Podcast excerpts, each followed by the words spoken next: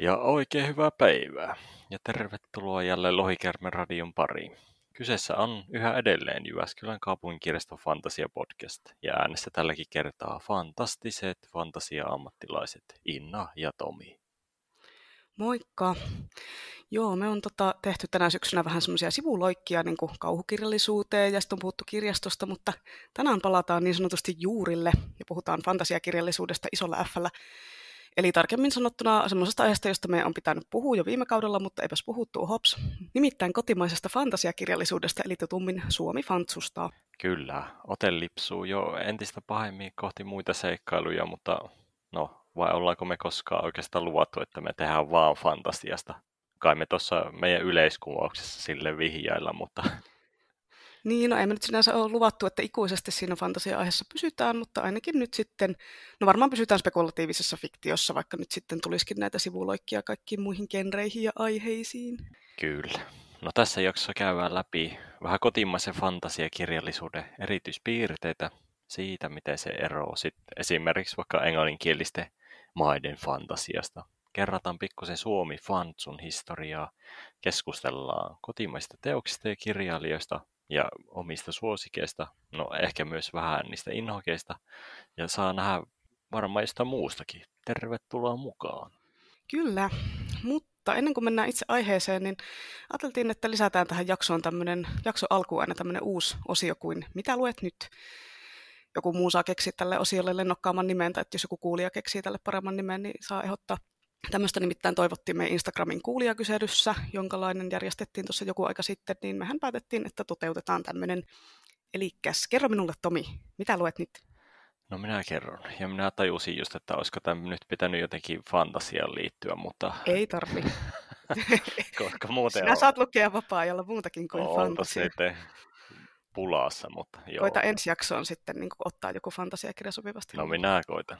No mutta mä valkkasin tähän nyt vain yhden, niin pysyy tälleen suutjakkaana tää. Eli nyt on luvussa mulla David Lynchin muistelmateos Tilaa unelmoida, mitä on vielä pikkusen jäljellä, kun on lukenut sitä sille säästeliästi, kun on ollut kerrankin maistuvaa luettavaa. Ja ei sitten tietty halu hyvästä kirjasta millään luopua. Lynch on muutenkin mulle ihan semmoinen lemppariohjaaja ja kova semmoinen multimedia-ukko muutenkin, mitä tulee seurailtua ja tekee semmoista hyvää kaikenlaista kontenttia ja musa-hommia jopa sille ihan uniikilla tyylillä. Joo, no mullakin yleensä on luvussa silleen tyyliin 15 kirjaa kesken enemmän tai vähemmän, mutta mainitsen niistä nyt tämän ihan uusimman, koska mulle saapui postissa sopivasti eilen kauan odotettu Brandon Sandersonin Stormlight Archive-sarjan neljäs osa, Rhythm of War. Ja tietenkin mun piti ensin vähän lukea netistä, että hetkinen, että mitä siinä edellisessä kirjassa tapahtuu, koska siinä tapahtuu vaikka mitä ja kaikenlaista. Ja sitten mä aloitin sen, ja oi vitsi, se oli niin ihanaa, niin kuin jotenkin tuli semmoinen heti semmoinen olo, että ah, minä olen kotona. Mä luin sitä ehkä tyylin kymmenen sivua ja sitten nukahin, mutta se on aloitettu nyt, että mulla on enää 1209 sivua jäljellä, että se on aikamoinen tiiliskivi. Mutta joo, semmoinen osio oli se, ja ensi kerralla sitten paljastetaan, että mitä luetaan nyt, että jospa siihen mennessä nyt keksittäisiin vaikka parempi nimi tälle osiolle. Mutta mennään nyt sitten vaikka siihen asiaan, ja aloitetaan tämä Suomi Fantsu-jakso kertomalla tota, vähän suomalaisen fantasikirjallisuuden historiasta. Ei nyt anneta aleta tässä nyt pitämään mitään hirveän perinpohjasta luentoa tästä aiheesta, mutta vähän voisi keskustella tästä kuitenkin meiltähän on toki aiemminkin saanut niin koherentit ja kaikin kattavat historiikit aihealueesta, että eiköhän me jatketa tällä samalla hyvällä linjalla. Joo, jatketaan.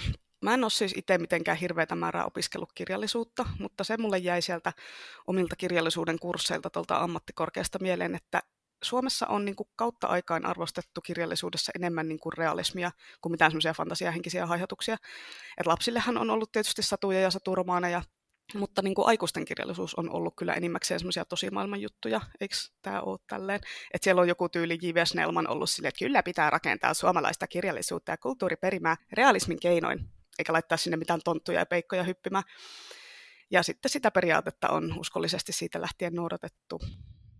No joo, minäkään en ole enää mikään kirjallisuuden opiskelija, mutta näinhän se on että vieläkin vähän taitetaan Suomessa elää semmoisessa kantajien katkussa ja arvostaa enemmän semmoista vakavahenkistä lukuromaania kuin sitten semmoista viihteellisin, viihteellisimpää visioa. Mutta no, eihän siinä silleen mitään oikeastaan muuta vikaa ole, paitsi että monesti tämmöiset niin arvolatautumat tai suorastaan kivireet sitten kuitenkin vaikuttaa epäsuorasti sit jopa ihan niin kuin kustannuspolitiikkaan, missä sitten genre-kirjallisuus jää monesti ihan arvostamatta.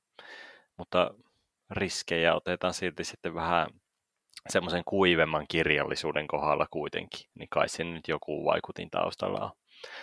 Niin ja ei kai se nyt tähän pisteeseen mennessä varmaan ole keltä jäänyt arvaamatta ainakaan, että itse ainakin liputan kaunokirjojen kohdalla aina mieluummin niitä genrekirjoja. Mutta ei nyt yleistetä liikaa, kyllä suomalaisen kirjallisuusperinteeseen muutakin mahtuu kuin rankkaa realismi. Joo, kyllähän sinne mahtuu. Että ekana tota, tunnetuimpia tämmöisiä waka kotimaisia fantasiahenkisiä teoksia, niin olisi varmaan niin kuin tyylin Satusetä Topeliuksen tekstit sieltä 1800-luvun loppupuolelta ja sitten Seitsemän veljestä, joka siis tietenkin sijoittuu ihan tämmöiseen reaalimaailmaan, mutta siellä on niitä fantastisia elementtejä mukana, että siellä on se Kalvean inventarina esimerkiksi. Ja sitten Mika Valtarilla oli Sinuhessa fantasiaelementtejä mukana, ja sitten tietysti Valtarihan kirjoitti niin kuin salanimellä paljon myös semmoisia varhaisia kotimaisia kauhutarinoita ja satuja ja kaikkea muuta, mutta ei niillä sitten ollut niin suuri kansansuosio kuin semmoisella myöhemmällä realistisella tuotannolla. Joo, mä muistelen, että yksi niistä salanimistä taisi olla Stephen King, mutta en ole ihan varma. Täytyy vielä tsekata josta. Oliko se se Stephen King nyt? Niin. Eikö se olikin jo Stephen King? No joo, mutta tämä on kyllä ihan eka kerta mulle missä, kun joka, joku niputtaa niin kuin seitsemän proota fantasiakirjallisuuden alle. Kyllä mä jonkun sudenmorsia mä vielä pystyisin näkemään fansuna, fansuna niin kuin ihmissusi teeman pohjalta, mutta kiveen, kiveen kova klassikko. Kyllä nyt tuli ihan puskista. Aika, aika kova. Niin, no mä oon katsottu tämmöinen kirjallisen tietämyksen ammattilainen.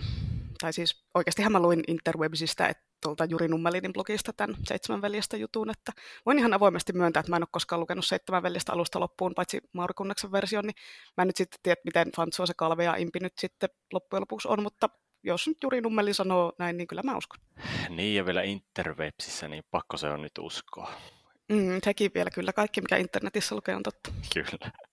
Tässä olisi muuten ehkä sauma sitten siihen, miten saadaan niin kuin kaikki tosi innokkaat nuoret lukijat lukemaan klassikkokirjoja, kun mainostetaan niitä vain genrekirjallisuutena. Että mulla tuli tämmöisiä esimerkkejä mieleen, niin kuin Van Stoolin tarina, että se voisi olla tämmöinen vereen ja hienmakuinen jännityskirja sotilasta, millä ei ole mitään menetettävää. Mies ja ase vastaan maailma, joka muuttui luodin nopeasti. Tai sitten oma lem, oikein niin kuin klassikkosuosikki Alastalon salista. Se voisi olla postmoderni kahutarina, jossa kylämiehet ovat vankina loppumattomien mielen sisäisten valintojen limbossa. Joo, kyllä kuulostaa heti kiinnostavammalta, että nämä Volter-kilvet ja muut kumppanit tälleen, tälleen kuvailtuna, että tämä metodihan on ollut jo käytössä siinä Taltuta klassikko nuorten tietokirjassa, eli sille voisi vaikka joku tehdä jatko-osan tällä, tältä pohjalta. No kyllä, kyllä. Mutta niin kuin välillähän nyt ylipäätään historiallisen romaanin ja fantasiateosten väliset semmoiset eroavaisuut on vähän niin ja näin, varsinkin kun sitten realistisempaakin fantasiaa olemassa, niin siinä mielessä tietysti sinuakin voi lukea fantasiakirjanakin, jos haluaa. Niin, no en tiedä, mä en ole lukenut sitäkään. Niin, tuo, mä, mä en ole lukenut mitään klassikoita, minä olen läpeensä huono ihminen.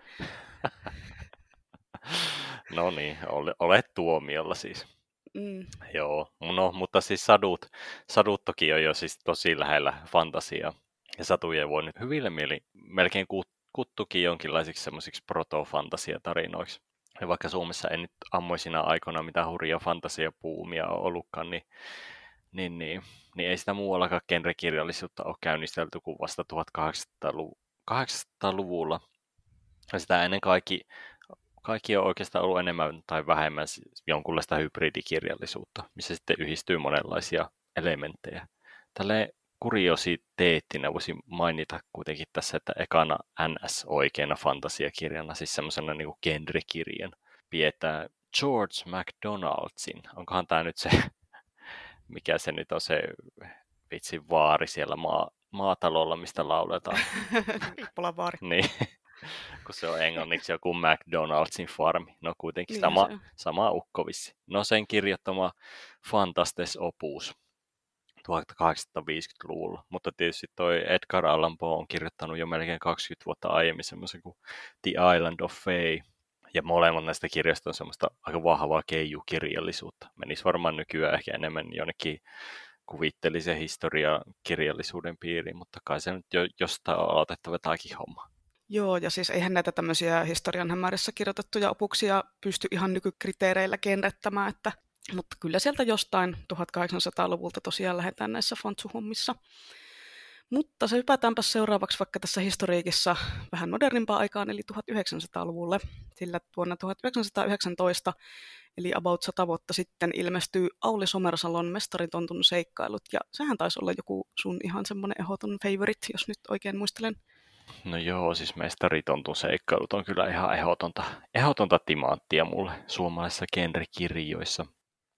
Sitä koko kirjaa ajattelee, ja mä ajattelin jo aiemminkin sitä, niin sitten tulee silleen semmoinen lipuu oikein mielessään semmoiseen niin kuin tyyn, tyyneen ja rauhalliseen pimeään, mutta ei silleen, niin kuin silleen pelottavaa, vaan enemmän semmoisen savuusaunamaisen fiilikseen, missä on sellaista oikein paksua tunnelmaa ja historiaa.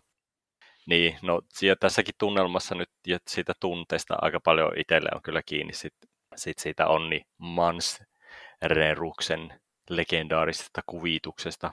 Tarinahan on sitten aika simppeli, simppeli ja semmoinen perinteinen, että on prinssejä ja noitia ja merenalaisia olentoja, mutta sitten mun mielestä se koko homma herää ehkä paremmin henkiin semmoisessa symbioosissa sitten sen kuvituksen kanssa.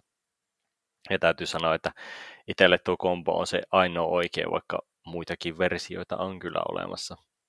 Mutta mun mielestä se tarina saa ihan uudenlaisia tuulia, kun sitten kuvitus on kohdillaan ja jää jotenkin ehkä paremmin mielinkin. Ja Sadu omassa tarinoissa mun mielestä ne kuvitukset paljon, palveleekin jotenkin silleen paljon paremmin mun mielestä kuin esimerkiksi vaikka sitten jossain kuvitetussa Silbarillionissa, joka hieno onkin, mutta sitten semmoiset hirveän eeppisen tason tapahtumat on jotenkin ehkä eeppisempiä aina omissa aivoissa, tai en mä tiedä. Niin, no ehkä munkin kannattaisi nyt vihdoin korjata tämä aukko sivistyksessä koska tota, nämä mestaritontun meiningit on jäänyt itseltä täysin lukematta, mutta kyllä mä aion sen nyt tehdä. Mä sen otin jo tuossa lainaa, että mä luen sen jouluna var- varmaan. Vaikka tämä, nyt, ei tämä mestaritonttu nyt vissiin mikään joulutonttu ollut. No, tonttu kuin tonttu. Mutta muuttuuko, muuttuuko muuten esim. kotitonttu automaattisesti jouluaikoihin joulutontuksi vai onko se niin kuin tonttujen sa- semmoinen subrace erilaisilla kyvyillä, esimerkiksi niin kuin loputon puuron syöntikyky? Niin, no ehkä, että kun joulukuun eka päivä koittaa, niin kaikki tontut silleen pim, muuttuu joulutontuiksi. Ja sitten hei, heti kun kotitonttu lähtee pois kotoa, niin se ei ole enää kotitonttu. Mutta joo, mennään tontuista eteenpäin. Tota, sitten voisin ehkä mainita tota, tietenkin, tai pitää mainita kaksi tärkeintä ja ehkä semmoista myös niin kuin ulkomailla tuntetunta suomalaista fantasiahenkistä teosasiaa, eli Kalevala ja Muumit siis Kalevala ja yleensäkin niin semmoinen kotimainen kansallisromantiikka ja kansanperinne ja muu tämmöinen, niin se on varmaan edelleen semmoinen isoin vaikuttava asia suomalaisessa fantasiakirjallisuudessa, jossa nyt yleensä hyvin, ainakin hyvin usein on niin kuin mukana. Kaikki tämmöiset luontoteemat, on muinaiset suomalaiset jumalat, taruolennot, näkit ja tontut ja peikot ja noidat ja tietäjät ja kaikki muut tämmöiset vastaavat.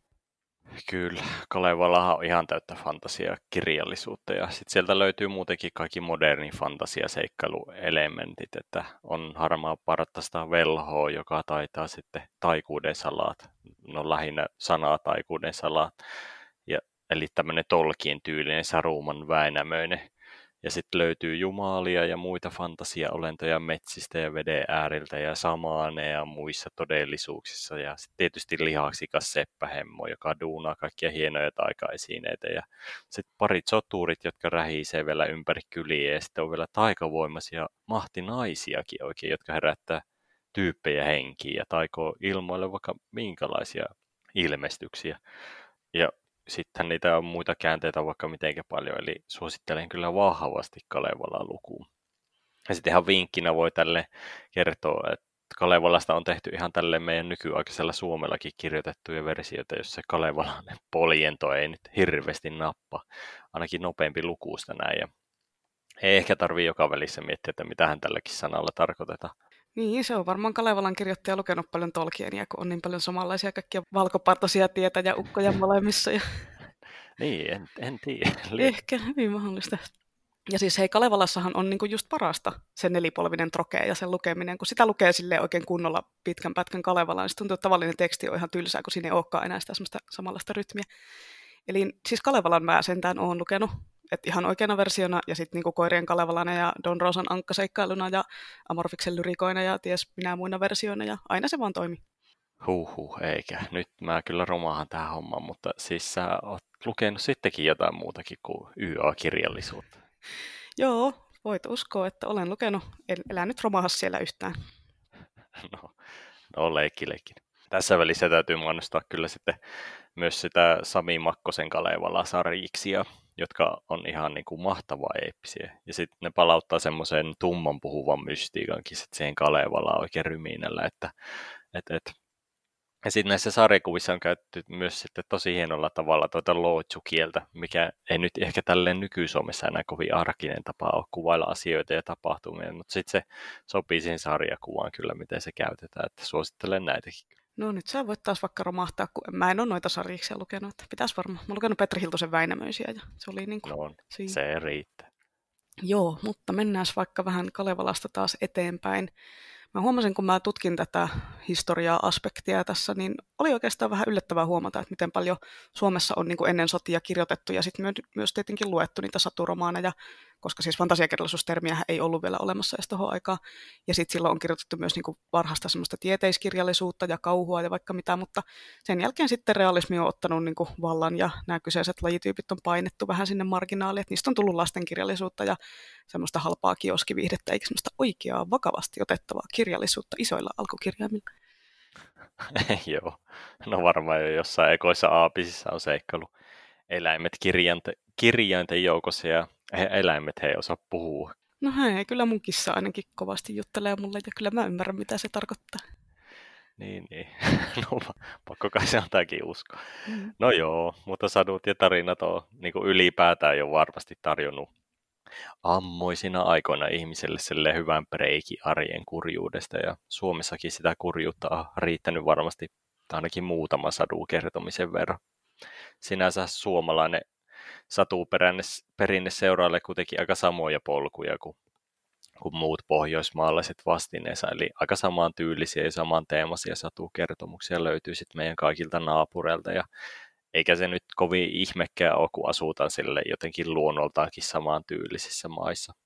Toki sitten vaikutteita on otettu ja haettu kauempaakin, mutta en ihan hirveästi ainakaan sille näy enää sitten sinänsä tuota kioskikirjallisuutta vastaan oikeata kirjallisuutta on miettinyt monestikin ja just siltä kantilta, että kuka on joskus päättänyt, että mikä on sitä niin kuin oikeaa kirjallisuutta. Kun ihan varmasti on eniten luettu just sitä mielenkiintoista matskua, matskua niissä piirteissä muutenkin ja uskallan kyllä väittää, että se ei ole koskaan sitä virallisesti laadukkainta kirjallisuutta. Et siinä mielessä vähän ärsyttää kyllä nämä laji, niin kuin ylipäätään lajityyppi kirjallisuuden mollaus, kun keskivirto normiromaani on kuitenkin ihan haukutot, haukotuttavan tylsää silmäiltävä. No enkö mä nyt sanonut, että se oli se J.V. Snellman, joka sen päätti, että sehän se oli. no joo, mutta ehkä yksi ukko ei päättänyt koko kansan puolesta, tai sitä tiedä. Mutta tässä on nyt selkeästi takana joku semmoinen kirjallinen salaliitto, missä jo niin kuin vuosisatoja, ellei vuosituhansia jo ole vaikutettu varjoissa suomalaiseen kirjallisuusmakuun. Seitsemän veljestäkin olisi semmoinen eeppinen skifi-romaani ilman tätä kauheutta. Niin, no joo, seitsemän avaruusveljestä kyllä kuulostaa erittäin eeppiseltä. Heti, heti lukisin paljon mieluummin kuin sen tavallisen version. Mutta siis joo, tämä kato johtuu siitä, että me ollaan vaan semmoisia sivistämättömiä genre-ihmisiä ja me ei ymmärretä hyvän päälle koska ainahan niin kuin on olemassa tämä tämmöinen vastakkainasettelu, että on niin kuin erikseen se vakavasti otettava parempien ihmisten taide, ja sitten on se hömppä, joka on sitten suosittua niin, kuin niin NS-rahvaan parissa, mutta se ei ole sitä oikeaa taidetta isoilla alkokirjaimilla. Mutta jokainen meistä vaan niin kuin itse vetää sen hömpän ja kunnollisen taiteen rajan niin kuin eri kohtaan siitä omasta näkökulmasta että niin kuin jonkun mielestä se raja menee siinä niin kuin kauhukirjallisuudessa, että se on, niin kuin, se on semmoista, että sitä ei niin kuin sivistynyt ihminen lue, ja jollain sitten se menee niin kuin harlekiineissa, ja kolmannella voi olla vaikka se, että se ei lue mitään muuta kuin tyyli jotain keltaista kirjastoa ja klassikoita, ja sitten kaikki muu kirjallisuus on niin kuin junteille, että ei. Joo, ja tietysti työn puolesta meille kirjat on aina niin kuin oletusarvoisesti sama-arvoisia, olipa sisältö sitten mitä tahansa. No tietysti ainakin melkein aina, rajansa kaikella. Ai niin kuin yöromantiikalla? no mä ajattelin enemmän niin kuin jotain murhaamisoppaita tai vastaamaan, mutta sä sanoit tänne, en minä. Ah, no mä jotenkin luulin, että mä tiedän heti, mitä sä ajattelet, mutta sä mietitkin murhaamista, etkä romantiikkaa. On nyt vähän yllättynyt tästä.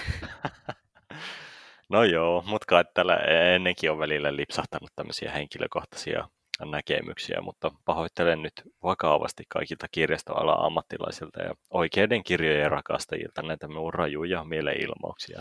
Siis niin kuin nyt kauheata, että siis niin kuin podcastissa esitetään henkilökohtaisia mielipiteitä ja näkemyksiä, että eihän tämä tämmöinen käy. Nyt loppuu ne mielenilmaukset ja laitetaan vaan tiukkaa faktaa tiskiin eikä mitään mielipiteitä enää. Joo, mä koitan parantaa tapani nyt. Yritetään hillitä itsemme. No mutta joo, mennään taas historiassa eteenpäin ja sotien jälkeiseen aikaan, koska sitten ilmestyi Yrjö Kokon satuklassikko Pessi ja Illuusia vuonna 1944, ja sitten tulikin heti perään eka muumikirja, eli Muumit ja suuri tuhotulva vuonna 1945. Ja näistä molemmathan oli alun perin aikuisille suunnattua kirjallisuutta, mutta kyllä ne sieltä lastenosastolta kirjastosta ainakin nykyään löytyy. Pessissä illuusiassahan seikkailee niin peikot ja keijut ja luonnon eläimet perinteiseen tämmöiseen saturomaanityyliin, mutta muumikirjat on sitten taas siitä jänniä, että niissä on ihan täysin oma se maailma, jossa ei ole otettu vaikutteita kansanperinteestä ja Kalevalasta ja muista tämmöisistä perusjutuista, vaan siellä on luotu ihan jotain semmoista täysin omaa, että fantasiakirja, jossa ei ole tyypillistä sankarimeininkiä, että siellä ei ole sitä semmoista niin kuin NS-päähenkilöä, joka voittaa pahan ja näin. Ja kaikki ne kirjojen hahmot on omalla tavallaan semmoisia vähän omituisia ja se maailma on niin kuin epälooginen ja semmoinen anarkistinen ja ei kaikkea niin kuin yritetäkään selittää sille lukijalle juurta jaksaa, eikä siinä ole semmoista niin kuin tietynlaista juonikaarta perinteistä semmoista, mikä menee niin kuin alusta loppuun. Mm. No Pessi ja Illusio on, Illusia on kyllä tavallaan mukavaa luettavaa, vaikka vähän semmoista surumielistä Nämä ainakin muistelen, kun en ole kyllä vuosikausiin koko kirjaa edes hypistellyt. Mutta tarina taustallahan on aika rankkaa menoa sotineen ja muineen. Ja ei, eikä se tarina niin kuin kaida semmoisia synkkiäkään käänteitä.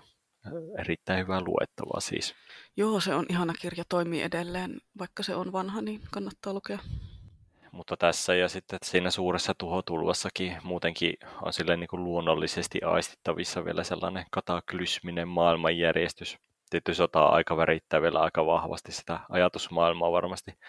Mutta muumeista ja sen maailman maagisuudesta täytyy kyllä sen verran jorista, että, että itsellä on ainakin tuo ensikosketus muumeihin ollut just se vanha kun animaatio, siis se mikä on japanialaisilta tilattu ja siinähän se muumimaailma jää niin kuin tosi avoimeksi. Periaatteessa muumilaakson läheisiä alueita ja asukkeja kyllä sivuutaan sille hieman, mutta muutenhan niin kuin melkein kaikki, kaikki jätetään sille vähän niin kuin tulkinnan varaiseksi. Ja itse jää ainakin kiinnostamaan nuorempana, että mitä niin kuin on esim. muumilaakson ulkopuolella, missä ne niin kuin poliisit vaikka koulutetaan ja mistä ne muut NS-rodut tulee ja miksi kaikki ihmiset on aina joko velhoja tai noitia ja sitten niinku, se jäi kyllä kiinnostamaan, mutta siis sille niinku hyvällä tavalla, koska kaikki oli sitten sille niinku mystistä ja ihmeellistä. Ja sitten aikuisiellä enemmän muu, muuhun muumimatskuun, kun on tutustunut, niin, niin, niin sitten kävi niinku ilmi, että nämä muumit periaatteessa edelleen vaan tämmöisessä meidän vastaavassa maailmassa. Ja sitten käy jollain kasiinolla randomilla chillailemassa, vaan että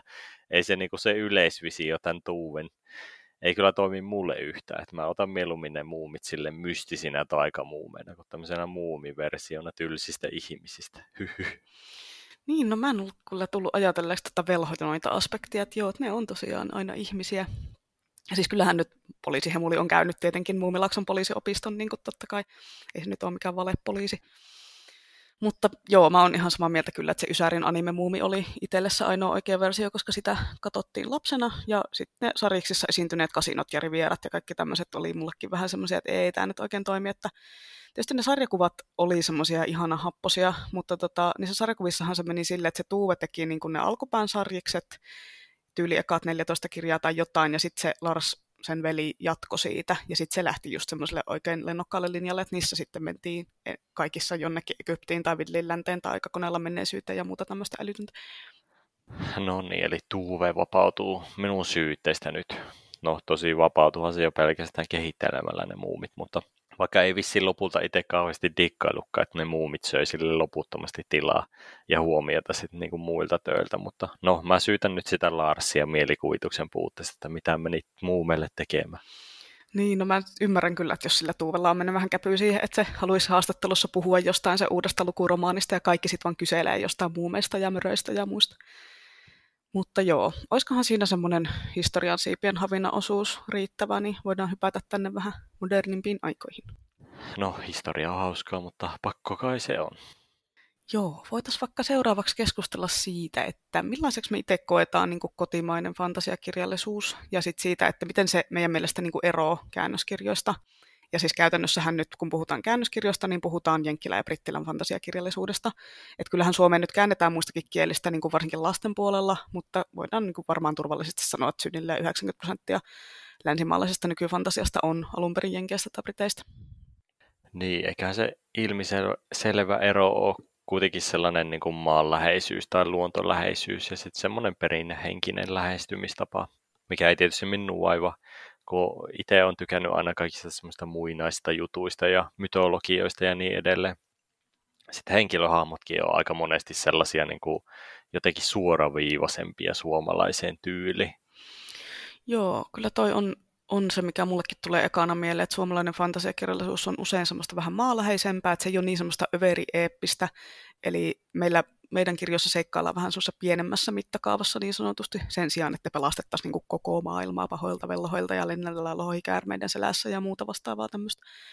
Et Suomi-fantsuhan usein sijoittuu niin, kuin, niin sanotusti tämmöiseen muinaiseen Suomeen tai jonkunlaiseen vaihtoehtohistoriaan, tai sitten se käyttää muuten hyväkseen niin kuin kansanperinteen elementtejä, tässä on esimerkkeinä vaikkapa nyt niin kuin tämä Meriluttisen myrskyn silmä ja sitten Peritta Hepo-ojan Suomeen lohikäärmeille, sitten Katja Törmäsen karhunmorsian, Katinka Sarjanojan korpilaulu, sitten se S.N. Piresin karhunkiertäjä ja Helena Variksen Pohjankontot-trilogia ja sitten Mikko Kamulan Metsän kansa-sarja, jossa ilmeisesti on myös näitä samoja muinaissuomalaisia tämmöisiä taikaelementtejä, mutta ainakin se on meidän kirjastosta laitettu historiakenreen eikä fantasiaan, että silleen se raja on vähän häilyvä kyllä, että mikä kirja nyt sitten loppujen lopuksi on fantasiaa ja mikä sitten laitetaan sinne historialliseen osastoon, varsinkin kun se historiaosuus on kuitenkin usein semmoista fiktiivistä, että ei se niinku semmoiseen ihan oikeaan historian tapahtumiin niinku sijoitu.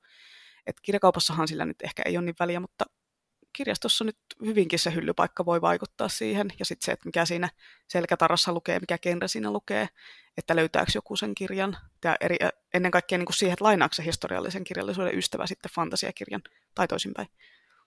Niin, se rajanveto on aika hankalaa. Siis tämä meidän oikea elämäkin on periaatteessa fantasiaa, kun on niin kuin jumalia sun muita semmoisia mm. kivoja tyyppejä tai skifiä, kun ollaan kuussakin jo käyty, mutta mut, mut. Mm.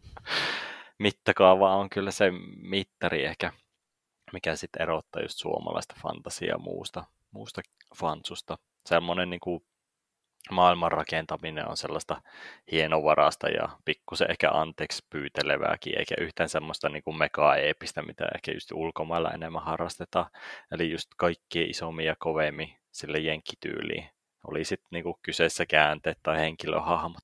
Joo, tämä on ehkä ihan hyvä kiteytys. Mutta joskus lueskelin Katri Alatalo ikuisesti siskoni kirjaa näistä vähän uudemmista fansukirjoista, missä sekä niin kuin vaivas että ei vaivannut. Just semmoinen vähän anteeksi pyytelevä tyyli luoda maailmaa ja tapahtumia. Että se aihe oli kyllä tavallaan ihan kiinnostavan keltteineen ja druideineen. Mutta taas sitten toisaalta ihan liikaa sellaista niin kuin henkilövetosta draamaa. Että sitten kun niitä kivoja hetkiäkin kyllä pystyy hyvin kuvittelemaan, missä itsensä pystyy myös kuvittelemaan osaksi sille muinaista kelttimaailmaa ja fiilistelee, mutta, mutta semmoisen vähän niin kuin mitään sanomattomat hahmot sitten tuli aina pilaamaan. Ja tämä kirja on nyt niin huono, miltä mä ehkä saan nyt sen kuulostaa, mutta joskus oli vaan puhetta niistä hyvistä henkilöhahmoista kirjoissa jne niin mulle ei kyllä niin kuin riitä ne henkilökiemurat sitten sen kirja, kirjan sisällöksi. Ja aika mm, niin kuin valitettavan monet sitten niin kuin suomalaiset, suomalaisetkin fantasiakirjat on vähän niin kuin enemmän henkilöromaaneja, jotka on vaan verhottu sitten jonkun genrekirjallisuuden kansiin sisälle. Et tästäkin ehkä pikkusen vielä pitää avautua tuossa tuonempana, ehkä. Mutta kyllä, historia ja kansanperinnettä yleisesti löytyy kyllä näistä suomalaisissa fantasioissa aika paljon. Niin, no taas on henkilökiemurat ja romantiikka, ne on niin kuin Tomin pahimmat viholliset. Mutta kun puhutaan fantasiakirjoista, niin ei oikein voi jättää mainitsematta tärkeitä elementtiä, nimittäin taikuutta. Ja monestihan Suomi-fantasian taikuus on enemmän semmoista luontotaikuutta sille, että niin kuin ennustetaan tai parannetaan tai suojellaan ja tämmöisiä muita niin kuin matalan fantasian elementtejä sisältävää taikuutta, eikä semmoista niin kuin sotataikuutta ja tulipalloja ja tämmöistä. Ja sitten tämmöinen niin reaalifantasia tai urbaanifantasia, varsinkin niin YA-puolella, on aika kova sana. Eli tarinat niissä sijoittuu meidän oikeaan maailmaan ja usein vielä semmoiseen niin kaupunkiympäristöön, ja sitten siellä on jotain yliluonnollista.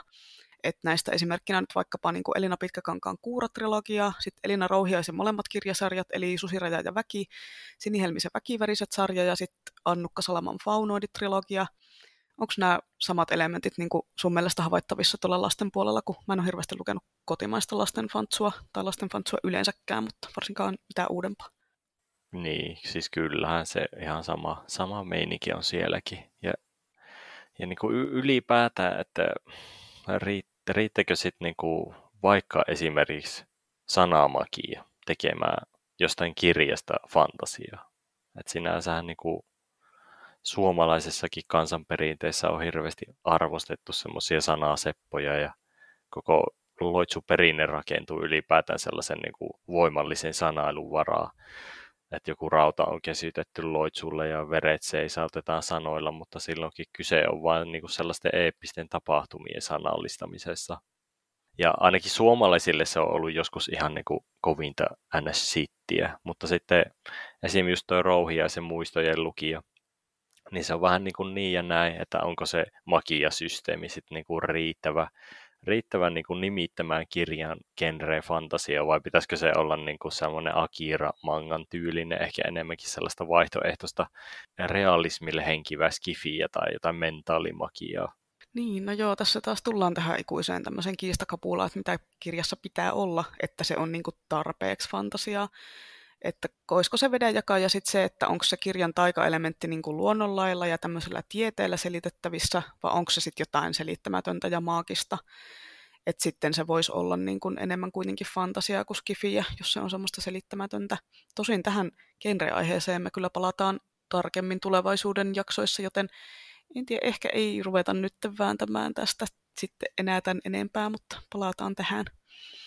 Mutta niin, Onko muuten niin kuin Norja ja Ruotsin fantasiakirjat sit samantyylisiä kuin meillä tai Pohjoismaiden yleensä? Et sekin vähän hassu, että kun ei niitä hirveästi käännetä Suomeen, luulisin, että siellä olisi vaikka kuinka paljon kaikkea hyvää kamaa, mutta niitä aika vähän käännetään Suomeen, että varsinkaan aikuisille, että mulle tulee niin kuin vaan mieleen tota, Norjasta Siri Pettersenin sen Korpinkehät-sarja, missä on peikkoja, ja sitten Ruotsista tyyli ö, Astrid Lindgren, ö, Mats Strandbergin se tota, urbaani YA-fantasia, se piiri-sarja, mutta No siinä se taisi olla niin kuin fantasiapuolelta, että ainakin niin kuin tämmöisen skandinaavisen kauhun perusteella voisi päätellä, että niitä semmoisia samoja luontokansanperinnejuttuja siellä on, mutta eipä niitä pääse lukemaan, kun ei osaa ruotsia eikä norjaa. Niin, ankarasta tutkimustyöstä huolimatta ei ihan kauheasti kyllä ainakaan moderni, modernia fantasiaa löy. Ehkä, ehkä joku kuulija voi meitä autella tässäkin asiassa. Siis teikö sä nyt jotain oikein tutkimustuota oikein ankarasti, että oliko tämä nyt sitä, että sä menit niinku aikuisten fantasiahylly eteen seisomaan ja katsomaan, että onko täällä yhtään ruotsalaista fantasiakirjaa ja ei siellä ollut? No, ei nyt mennä yhtään näihin tylsiin yksityiskohtiin. Joo, ei mennä näihin nyt ollenkaan. Mutta tota, tietysti meidän kotoisan Topeliuksen tanskalainen vastine, ehkä kaikista kovin satuukko H.C. Andersen täytyy tässä välissä kuitenkin mainita, koska ne tunnetuimmat sadut, esim. just joku pienmerenne tota, ruma ankanpoikane on kuitenkin varmaan aika hyvin meistä kaikille tunnettuja. Joo, se on kyllä kaikista, suorastaan kaikista H.C.in satuukko se H.C. Andersen, hehe. Kyllä mä tälle naurahdin. Hyvä, Nyt. se oli tarkoitus. Joo, mutta niin kuin tuli jo todettua, niin sadut on aika lähellä jo fantasiaa.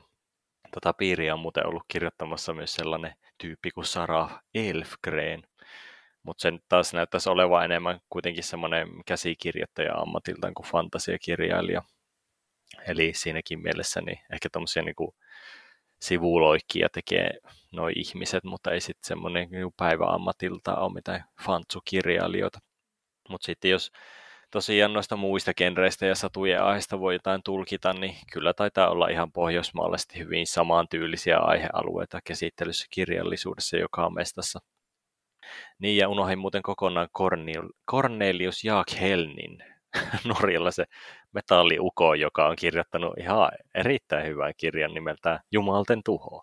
Oikein hemmetin hyvä semmoinen viikinkiparodia fantasiakirja. Ei vitsi, mä olin ihan unohtanut ton kirjan autuasti mun pitää laittaa tämä ylös, että mä voin vihajakson jatko-osassa sitten vahdota tästä. Se oli niinku, tämä oli taas niitä hirvittävämpiä kirjoja, mitä olen yrittänyt lukea. Mulla jäi se käsken. Se oli aivan järkyttävää, typerää, bukarankkaa, pieruhuumoria aikuisille. Mä en, niinku sille, öh, en kestä.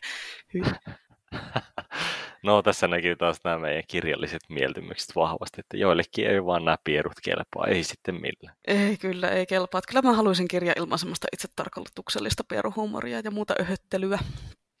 Mutta tota joo. Seuraavaan aiheeseen voitaisiin vaikka tästä mennä. Eli me voitaisiin vaikka seuraavaksi puhua meidän omista lemppari-Suomi-fantsuista, ja mä voin vaikka aloittaa. No, niin kuin Shia LeBeouf sanoisi, do it. Noinko se laustaa Shia LeBeouf? ei haju. Ei siis, mä oon aina luullut jotenkin, että se siinä Giffissä oleva tyyppi on toi, mikä tää on tää Will Wheaton, mutta se onkin Shia LaBeouf. ai, ai, ai. No näyttää vähän samalta. Vakava virhe. Kyllä, no mutta niin kuin Anni Lennox sanoi, niin se on menoksi. Ensiksi aikuisten kirjallisuuden puolelta. Mä nostan ihan ehdottomaksi suosikikseni Suomi Spefin kuningattaren, eli Johanna Sinisalon, jota mä oon fanittanut siitä asti, kun mä luin ennen päivänlaskua Ei voi kirjan joskus silloin vuonna 2000, kun se voitti Finlandia-palkinnon. Sinisalohan ei siis kirjoita mitään sellaista perinteistä fantasiaa, eikä sen kirjoja nyt ole muutenkaan hirveän helppo lokeroida mihinkään sellaiseen tiettyyn genreen, että ne on semmoista niin kuin skifin ja fantasian välillä tasapainottelua ja enemmän semmoista spefillä maustettua realismia kuin semmoista miekkamagia meininkiä. Mutta kotimaisista spefikirjailijoista hän on mulle ihan ehdoton ykkönen. Et sen kanssa on vähän niin kuin Stephen Kingin kanssa, että kun sen kirjan aloittaa, niin sitten tulee semmoinen ah, ihana niin kuin kotosa olo, että se on tullut sekin kirjoitustyyli niin tutuksi itselle, että, että se tuntuu semmoiselta vanhalta ystävältä. Suurin suosikki multa on varmaan just toi Finlandia-voittaja, tämä Peikosta kertova Ennen päivänlaskua ei voi, jota suosittelen kyllä kaikille luettavaksi ihan ehdottomasti. Ja sitten kyllä koko muutakin tuotantoa, jos se nappaa se sen tyyli. Erityisesti muita sen tämmöisiä luontoteemaisia te- kirjoja, niin kuin toi Enkeltä verta, joka kertoo mehiläiskadosta, ja sitten Linnun aivot, jossa ollaan reppureissulla Australian erämaissa, ja sitten siellä alkaa tapahtua kummia. Eli voisiko sanoa, että Johanna Sinisalo on fantasiakirjallisuuden ruisleipä? Millä ihme on sellaista niin kuin tutuun turvalliseen makuista. Niin, paitsi jos on keliakia, niin sit sitä ei voi syödä. no mikä nyt on kellekin semmoista niin kuin päivittäistä niin, no, leipää. No, sit vaan alkaa pierrettää, jos syö ruisleipää, niin. jos on keliakia. No sä varmaan sitten tykkäisit siitä, kun sulle niin. tätä pieruhuumorin maistuu enemmän. Joo, no mutta kotimaisissa genrekirjoissa mulla on vähän sama ongelma kuin, niin kuin NS-normaalissa kirjoissa, että en, en ihan kauheasti harrasta ainakaan pitkiä kotimaista kirjallisuutta, että runot ja lyriikat ja sarikset ja semmoiset niin antologiat ja muut kokoelmat kyllä maistuu, mutta aika harvemmin jaksaa ihan kirjoja lukea. Ja tähän on nyt tämmöinen niin kuin henkilökohtainen mielipide iskettävä, että suomalainen kirjallisuus ei vaan laadulta oikein nappaa niin kuluttaa sitten kalliin lukemisaikansa yleensä aika tarkkaan valittuihin ja harkittuihin kipaaleisiin. Ja tosi harvoin se on joku suomalainen romaani. Sinisalo on kyllä ihan ok, mutta toi Enkelten, Enkelten veri, kun siellä seassa seikkailee sellainen blogi TMS, joku osasto, joka on vaan sitten niin, niin vaivannuttava, että se on saastuttanut sen minun koko kirjan kokemuksen kun sitä muisteleekin vähän, vaikka kimalaiset ja muut pölyttäjät on kyllä supereeppisiä ja niillä on ihan hieno paikka meidän kansanperinteessä, mutta se kirja kyllä, no tietysti ne välit, missä ei ole sitä blogikirjoittelua, niin oli ihan hyvää luettavaa. Okei, tämä selvä, selvä homma, että ei blogikirjoituksia sun kirjoihin. Sinisalollehan on tosi tyypillistä käyttää sen kirjoissa tuommoisia eri tekstilajeja, että sen tarinoissa on lähes aina katkelmia niin aikakausia sanomalehtien jutuista tai kuvitteellisesta Wikipedia-artikkeleista tai tietokirjoista ja muusta, ja sitten tämmöisistä niin blogikirjoituksia ja kässäreitä ja ties mitä muita, että ne maustaa sitä soppaa mun mielestä kivasti, että siellä on hyvin hallussa se erilaisten tekstilajien kirjoittaminen. Mutta tietysti varsinkin sitten kaikki tämmöiset tekstiviestit ja blogit ja Facebook-päivitykset ja kaikki tämmöiset muut vastaavat teknologiaan liittyvät tehokeinot, niin ne voi helposti vanheta tosi äkkiä, että kyllä niitä kannattaa vähän miettiä, että miten paljon niitä sinne kirjoihin tunkee. Joo, mä itse käyttäisin kyllä aika harkiten sellaista matskua just, että, tai ainakin luovuttaisin suoraan sen suhteen, että olisi duunaamassa ainakaan mitään ajatonta klassikkoa. Mutta kun tälle aikuisten fantasiakirjoista puhutaan, niin Tiina Raivaaralla on sellainen kirja kuin Eräänä päivänä tyhjä taivas, mikä on jäänyt mulla hyvin mieleen sellaisen niin kuin, ehkä vähän niin kuin modernimpana ja silleen pikkusen avantgardistisenakin sen tyylisen takia, tyylinsä takia. Sitä on sille hirveän vaikea lukematta kuvailla, tai siis jos ei ole lukenut sitä, niin sellaiselle ihmiselle, mutta Tuossa on semmoinen vähän niin kuin apokalyptinen ja semmoinen synken henkinen tunnelma. Se kyllä erottuu niin semmoista perinteistä fantasiakirjasta jo alkusivuilla. Mun mielestä tosi hyvin. Mä tykkäsin tosi paljon tästä aikoina ja sen takia se nyt on varmaan jäänytkin silleen mieleen hyvin. Mä oottelin tämän perusteella, että sitten veri, joka suunnissasi virtaa, siis tämä Raivaaran näitä uudempia kirjoja olisi ollut taas semmoinen täysosuma itselle, mutta se nyt olikin sitten kuitenkin semmoinen aika aika paha pettymys, harmillisesti. Harmi. Mä en ole itse lukenut noista kumpaakaan. Pitäisi varmaan tsekata kyllä, että nämä Raivaaran jutut on kiinnostanut, mutta kun ei vaan kerkeä kaikkea lukea. Ja Sinisalo on jo tosiaan semmoinen mun vanha rakkaus vuosien takaa, mutta uusin suosikki niin kuin aikuisten osastolta on ehdottomasti alkuvuonna ilmestynyt Susanna Hynysen ja Desterentiavan urbaani fantasiakirja nimeltään Neon kaupunki. Mä mainitsin tämän kirjan silloin, kun me tehtiin nelosjaksoa. Mä en ollut vielä silloin edes ehtinyt lukea sitä, mutta nyt mä oon lukenut sen ja se oli ihan huikea.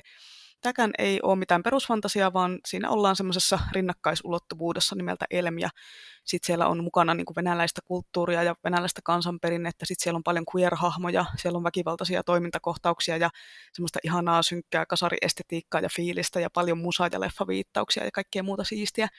Ja jatko-osa sille, eli Spiraalitie-niminen kirja ilmestyy ensi keväänä ja sitä odottelen kyllä täällä jo kovasti.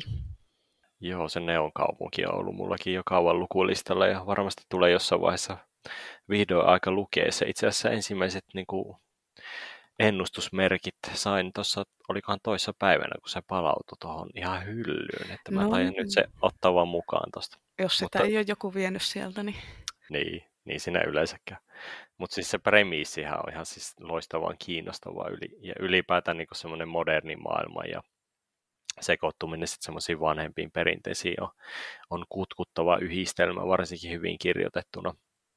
Ja kukapa sitten ei dikkailisi kasaarista ja leffoista ja musasta. Uh, tuolla sitten hyllyllä kun hengailin, niin mä pongasin sellaisen tyypin kuin Laura Luotola ja sen kirjan Suoja.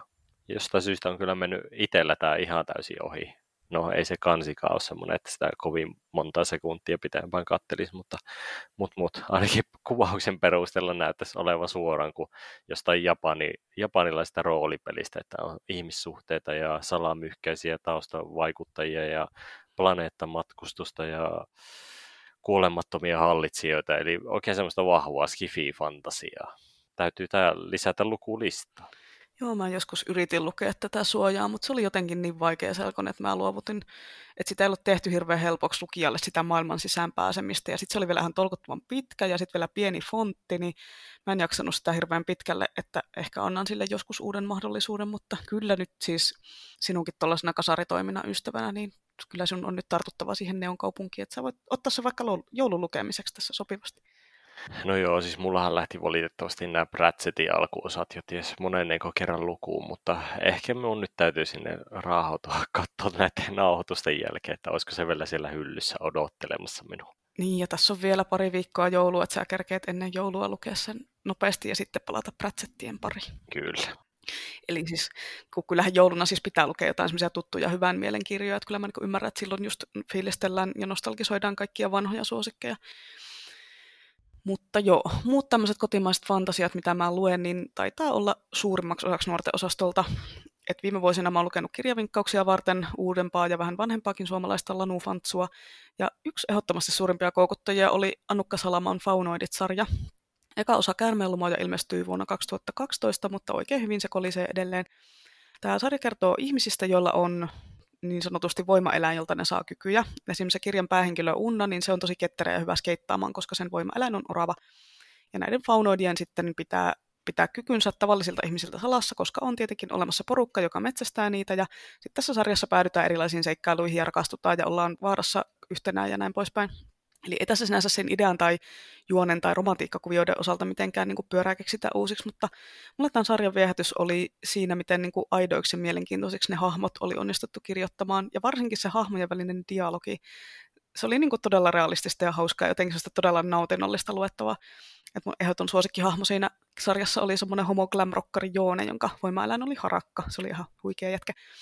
Ja harmittaa kyllä ihan älyttömästi, että kun tämä Annukka Salama ei ole kirjoittanut tämän jälkeen mitään muuta, eli en tiedä kyllä yhtään, että miksi. Mutta jos Annukka kuuntelet tätä, niin please kirjoita lisää. No niin, ja sitten Annukka kirjoittaa jonkun semmoisen oikein kuivan lukuromaanin seuraavaksi. Ai vitsi, se olisi kauheata. Älä kirjoita no. kuivaa lukuromaania, jos kuuntelet. Lisää YA-fantasia, kiitos. Niin, siis sinänsähän meidän lukemista menee sille hassusti ristiin sen mukaan, kelle me vinkata. Eli jos ei olla muistettu Jorista vielä tässä vaiheessa siitä, niin mä vinkkaan nykyään melkein no, pelkästään alakoululaisille ja sitten Inna yläkoululaisille, niin itsellä tulee lueskeltua sitten enimmäkseen lastenkirjallisuutta nykyään ihan mielellä. Niissä on vielä mukavasti sitä taikatunnelmaa vielä jäljellä, mistä oli joskus puhetta näissä kirjoissa. Niin, no ihan hyvä varmaan, että sun ei tarvi vinkata niille yläkoululaisille, kun sä kuolisit siihen YA-romantiikan lukemisen määrään. Ja no mä taas puolestaan varmaan kuolisin niihin lasten peruvitseihin ja muuhun laadukkaaseen huumorisisältöön, että ihan varmaan hyvä, että me ollaan löydetty meidän kutsumukset sille näin päin. Joo, ja ei sitä kuule tiedä, jos ne menee joskus vaikka ristiin vielä. Niin. Hmm. Mutta yllättävän vähän niitä pieruja on kuitenkin lasten fantasiakirjallisuudessa, että tässä olisi ihan selkeä kehittämisen paikka kyllä. Pitääkö nyt jonkun kirjoittaa niin räkävelhoille jatko-osa pieruvelhot? No mä lukisin kyllä tämä heti ja menisi vinkkauslistalle ihan välittömästi. Mm. Mutta niin kuin lasten fantasia on laajemminkin sivuttu ja ollut puhetta myös sitten pikkusen suomalaista kirjailijoista, mutta omia lempareita on just esimerkiksi Tuuti Kitolosen se mörkö, mörkökirjat, missä on niin kuin menoa ja meininkiä. Ja se on myös tärkeää välillä, että on riittävästi luettava, eli pituuttakin on ihan hyvin. Sitten tällaista kansanperinne- ja viikinki-osastoa löytyy esimerkiksi Mervi Heikkilältä, semmoinen tosi hyvä kuin Aijalin saaren tarut. Siinä on vähän semmoista kansanperinne tai semmoista van, vanhan ajan menoa. Ja sitten semmoisia Jaan-kirjoja on kanssa Heikkilältä, mikä on vähän saman tyylistä sellaista muinaisen maailman sijoittua.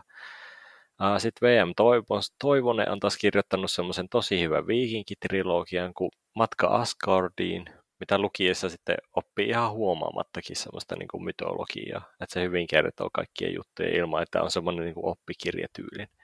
Sitten Katja Krekelällä on taas sitten muutama kirja, missä seurataan sellaista venkuratyttöä tummasävyisissä seikkailuissa, pikkusen semmoisena niin kooti, koottiympyröissä enemmän ehkä kuitenkin sellaista Adams Family-tyylistä fantasiaa, mutta ei ehkä kuitenkaan ihan niin huumoripitoista. Että nämä kirjat on jotenkin hirveän harmillisesti jäänyt sille näkymättömiksi, vaikka mä itse kyllä tykkään niistä. Täytyy parauttaa varmaan joka tapauksessa nämä jossain vaiheessa vinkkauskiertoon, mutta semmoisia tosi tunnelmallisia. Niin sitten ihan ehdoton lähiaikojen suosikki on ollut sitten tämä Karin Erlandsonin Taru silmäteräistä sarja missä sitä äsken mainittua tunnelmaa kyllä riittää siis ihan mahdottomasti.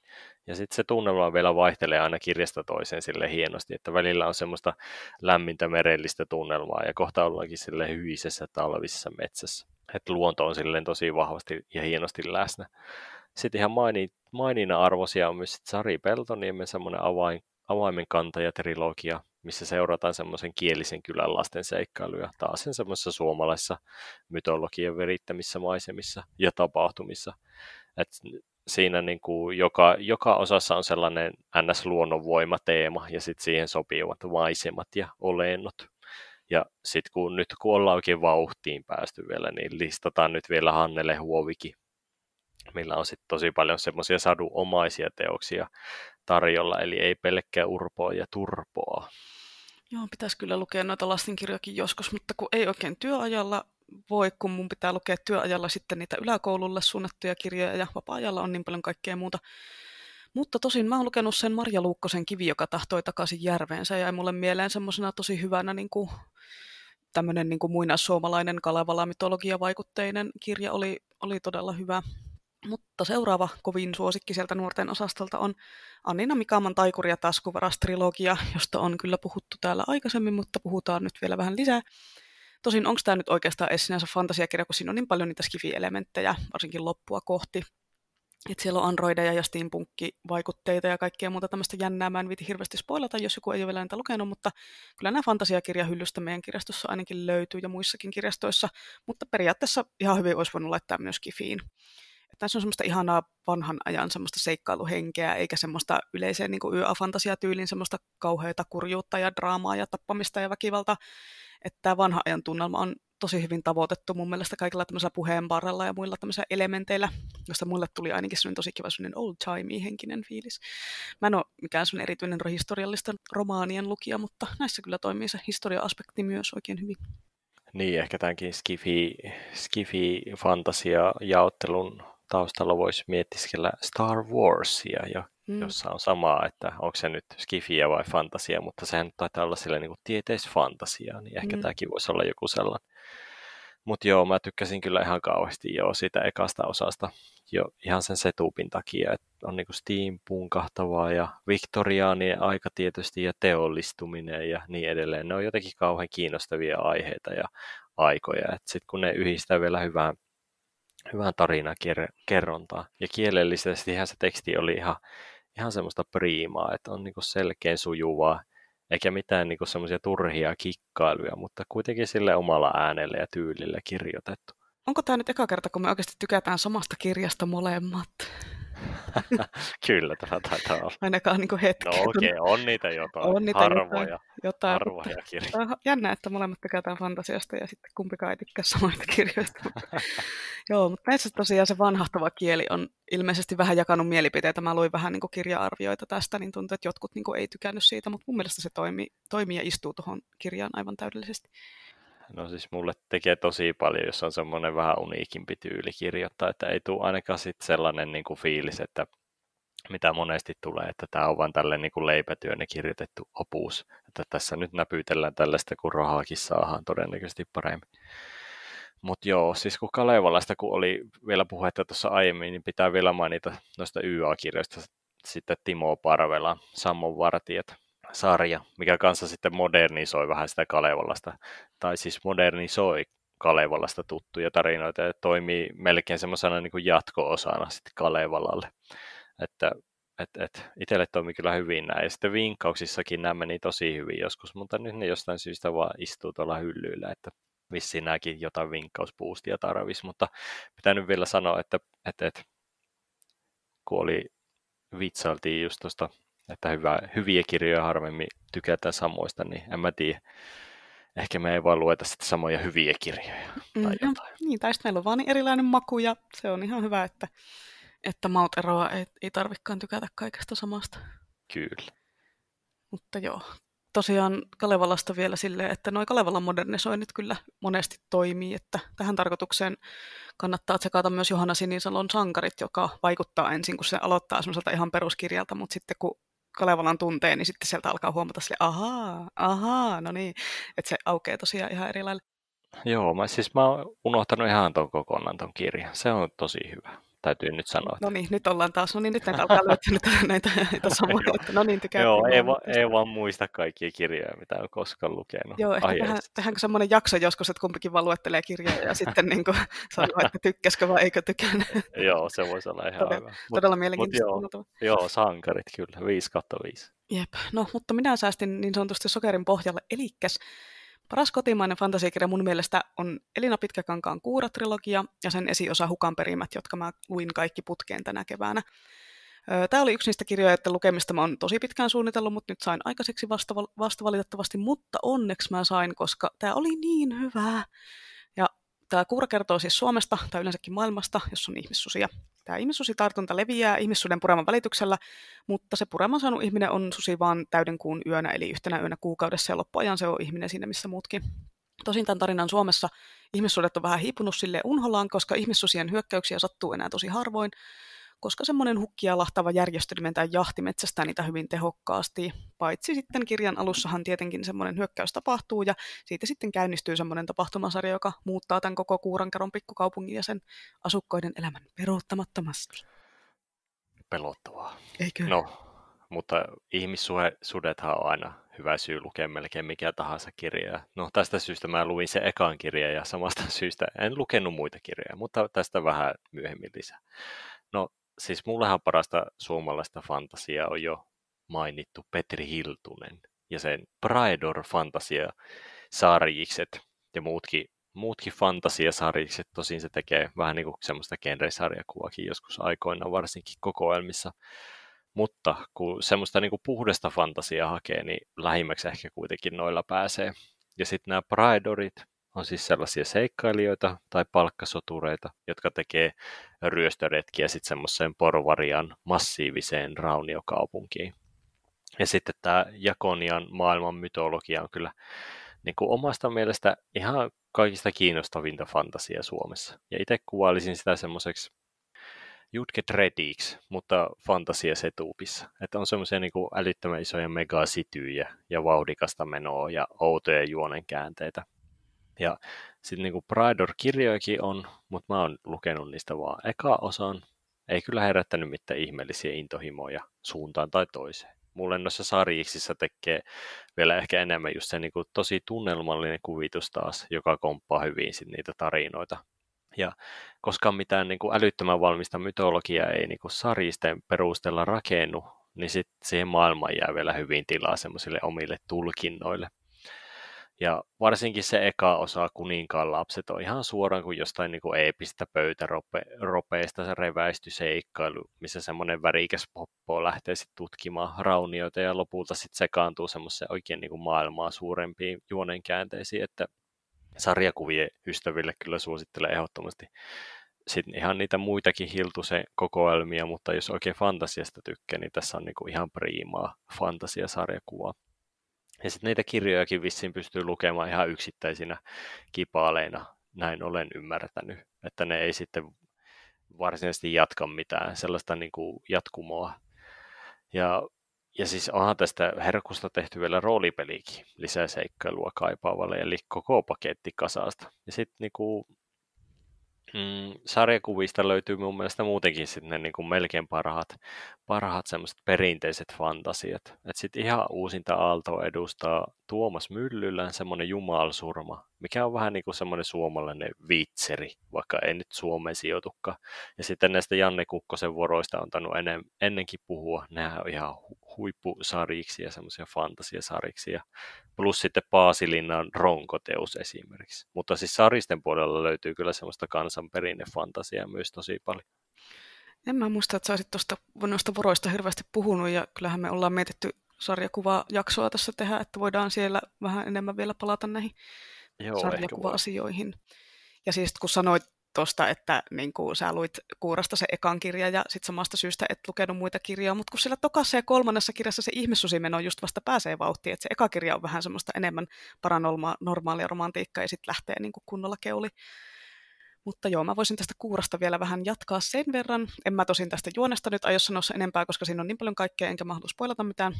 Mutta mä haluan sanoa sen, että tässä oli parasta hahmonkirjoitusta ja kehitystä, mitä mä oon vuosikausiin niin kuin lukenut. Yksi päähenkilöistä, eli Inka, ei ole todellakaan mikään sellainen tyypillinen nuorten kirjan sankaritar, koska yleensähän yökirjan sankarittaret on semmoisia hiljaisia hissukoita, ujoja, keskiverron näköisiä, ainakin niin kuin omasta mielestään, ja ne on epävarmoja, niillä on huono itsetunto ja bla bla. Mutta tämä Inka on kaunis, tämä on sanavalmis, tämä on rohkea, tämä on seksikäs, tämä on itsepäinen, se on itsekäs ja se on välillä aivan uskomattoman ärsyttävä. Mutta sellaisia ihmiset on niin kuin oikeassakin elämässä. Niillä on hyvät ja huonot puolet. Ja mun mielestä siinä Inka hahmon kehityksessä piilee yksi tämän sarjan hienommista puolista. Tämä sarja tosiaan alkaa semmoisena perinteisenä paranormaaliromantiikkana, mutta sitten nämä seuraavat osat, Kajo ja Ruska, niin vie sen tarinan vielä sitten vähän semmoiseen isompaan suuntaan ja lähdetään niin semmoisille niin vielä, no en nyt sano överimmälle, mutta semmoiselle niin hienommille urille. Ja tämä on siitä hieno sarja, että tämän voi lukea kahdella tapaa. Voi lukea tämän Kuuratrilogian ensin, ja sitten sen jälkeen voi lukea sen viime keväänä ilmestyneen esiosan, se Hukanperimät, joka sijoittuu siihen trilogiaan edeltävään aikaan jolloin sulle on osa niistä hahmoista tuttuja valmiiksi, mutta sä myös tiedät, että mitä heille tulee myöhemmin tapahtumaan. Mä tosin tein sen toisinpäin, eli luin sen hukanperimät ensin, eli mä luin ne tapahtumat niin kronologisessa järjestyksessä, mutta sitten mä en tietysti ymmärtänyt siinä kirjassa olleita viittauksia siihen alkuperäiseen trilogiaan. Ja mä en tuntenut niitä hahmoja ennestään, eli mä en saanut ehkä siitä ihan kaikkia puolia irti, että pitää varmaan lukea tämä sarja uusiksi taas ja tällä kertaa sitten siinä ilmestymisjärjestyksessä.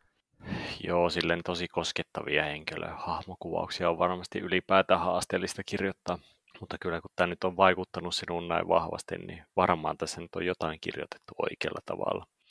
Ja tietty aina on plussaa, jos pystyy lukemaan jotain kirjoja tai sarjoja erilaisista kulmista, niin se tietysti antaa lisää aikaa sille, tai helpommin jotenkin aina tulee sitten takaisin sen kirjan pariin. Voi ainakin selailla tai lukasta useampaan otteeseen. Mm, joo, mä voisin puhua tästä sarjasta ihan loputtomia ja voisin tehdä näistä vaikka jokaisesta kirjasta oman jaksonsa, mutta ei nyt ehkä kuitenkaan, ja tota, en mä halua nyt spoilata yhtään mitään käänteitä, niin en vitsi sen enempää nyt sitten kuitenkaan puhua. Mutta kuten mä sanoin äsken tuosta Mikaaman trilogiasta, että kun se on semmoista vanhan ajan seikkailua ilman verta ja draamaa, niin tässä sarjassa sitä puolestaan riittää, että tässä on tosi paljon väkivaltaa, kidutusta, kuolemaa, kaikkea muuta inhottavaa, joten jos et halua lukea semmoisia kauhean brutaaleja juttuja, niin sitten ehkä kansi skippaa, mutta muille kyllä suosittelen tämä sarja niin sanotusti laittaa sut tuntemaan kaikki sun tunteet, että mä niin itkin ja nauroin tälle kirjalle. Välillä teki mieli heittää se kirja seinään, kun se meni niin tunteisiin, kun joku hahmo kuoli tai jotain muuta odottamatonta tapahtui.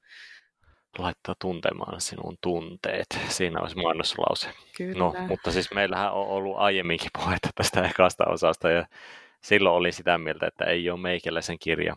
Mutta sä odotit semmoista oikeasti suoranasta vihaamista. Sitä ei kyllä nyt irtoa multa. Oikeastaan ainoa semmoinen oikein kritiikin paikka mulla on tämä genre. Ehkä sen pitäisi olla enemmän skifiä kuin fantasia. Ai miten, niin siis enemmän mä nyt sen kuitenkin kauhuun laittaisin, kun siellähän ne paranormaalit romantiikat muutenkin on Twilightit ja Suki Stackhouset ja muut on siellä kaus. No, eli pistää romantiikkaa siis.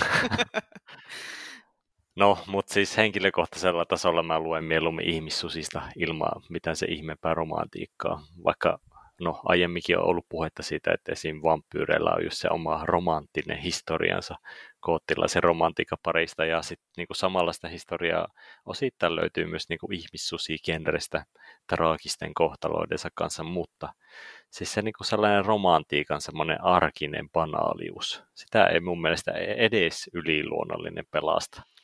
Niin, no totta kieltämättä on vähän vaikea kuvitella niin kuin jotain Buffya ja Angelia tai Erikkiä ja Suukia, että ne käymässä yhdessä töiden jälkeen ruokakaupassa ostamassa naudan verta huomisen lounaaksi tai kiistelemässä siitä, että taas sä jätit sukat lattialle tai jostain muista arkisesta, että pitäisi olla vaan semmoista palavaa intohimoa ja kuolemaa ja vaaraa ja draamaa ja kaikkea.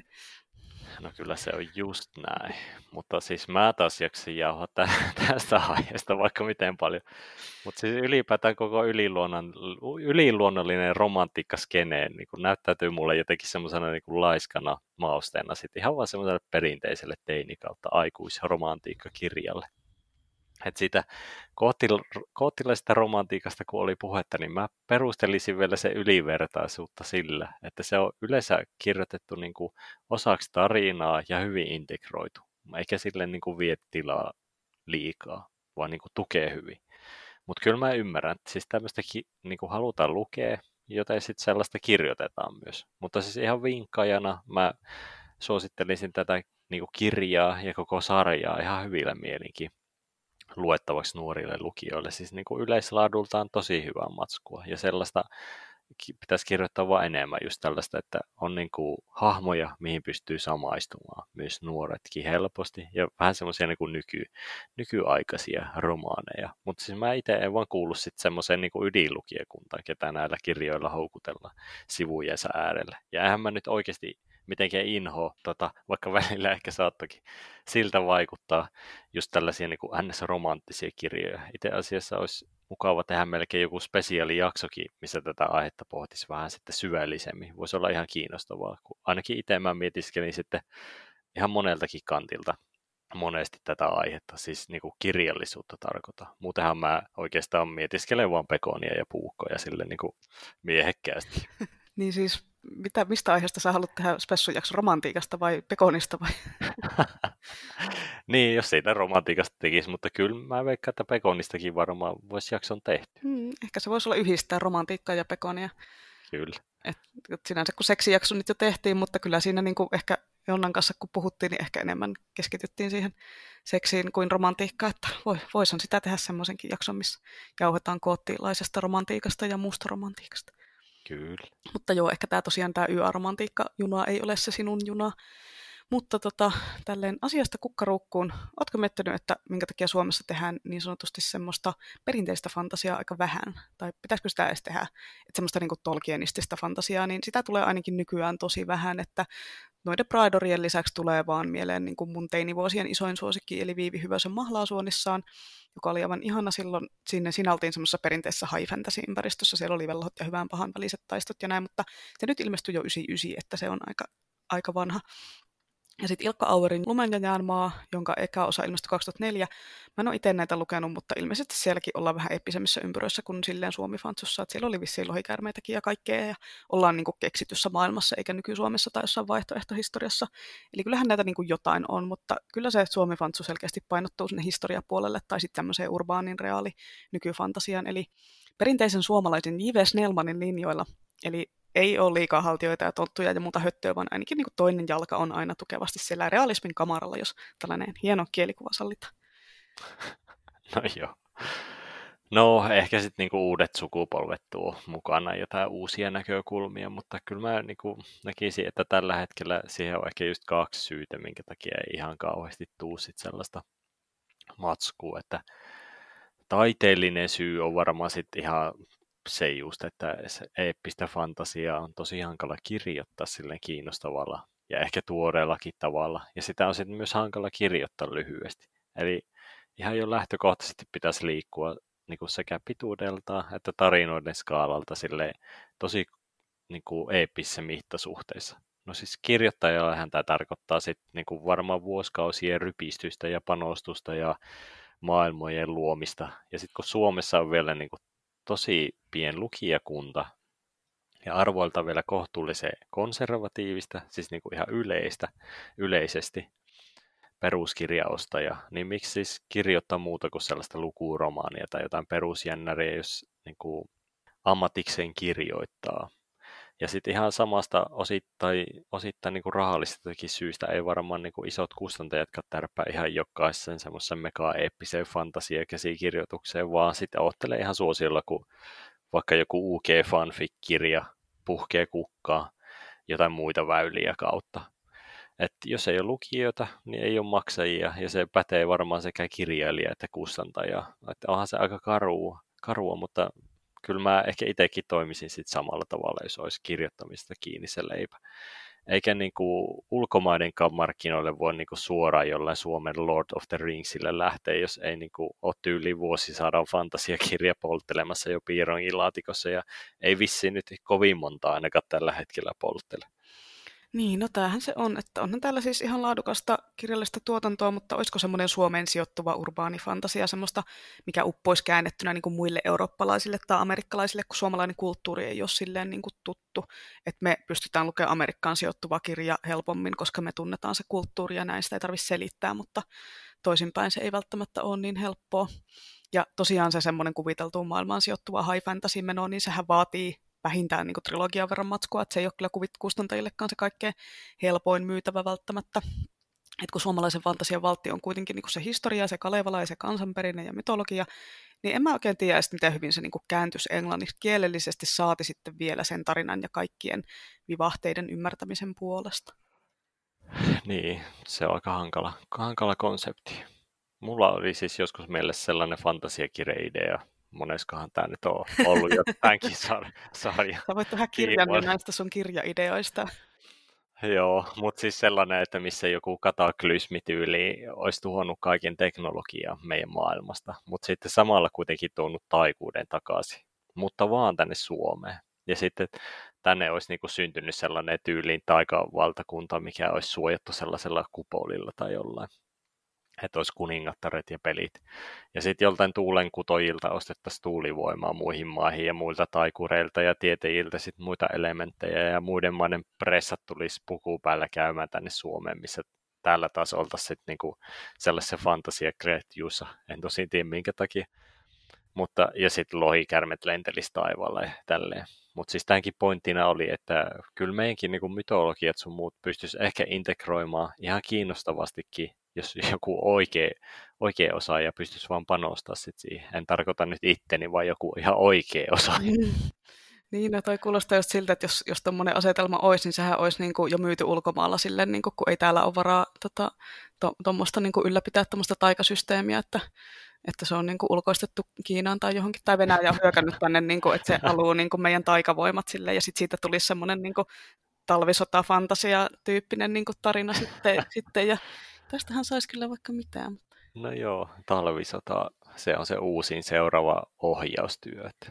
Talvisota lohikäärmeillä ja yksisarvisilla, niin kuin, että ei ole Suomen hevosilla vedetä tykkejä siellä Kyllä. vaan yksisarvisilla ja näin. Että en tiedä. Onko, jokohan, vaan, jokohan talvisodasta on sen verran kauan aikaa, että siitä pystyisi kirjoittamaan jotain tollasta.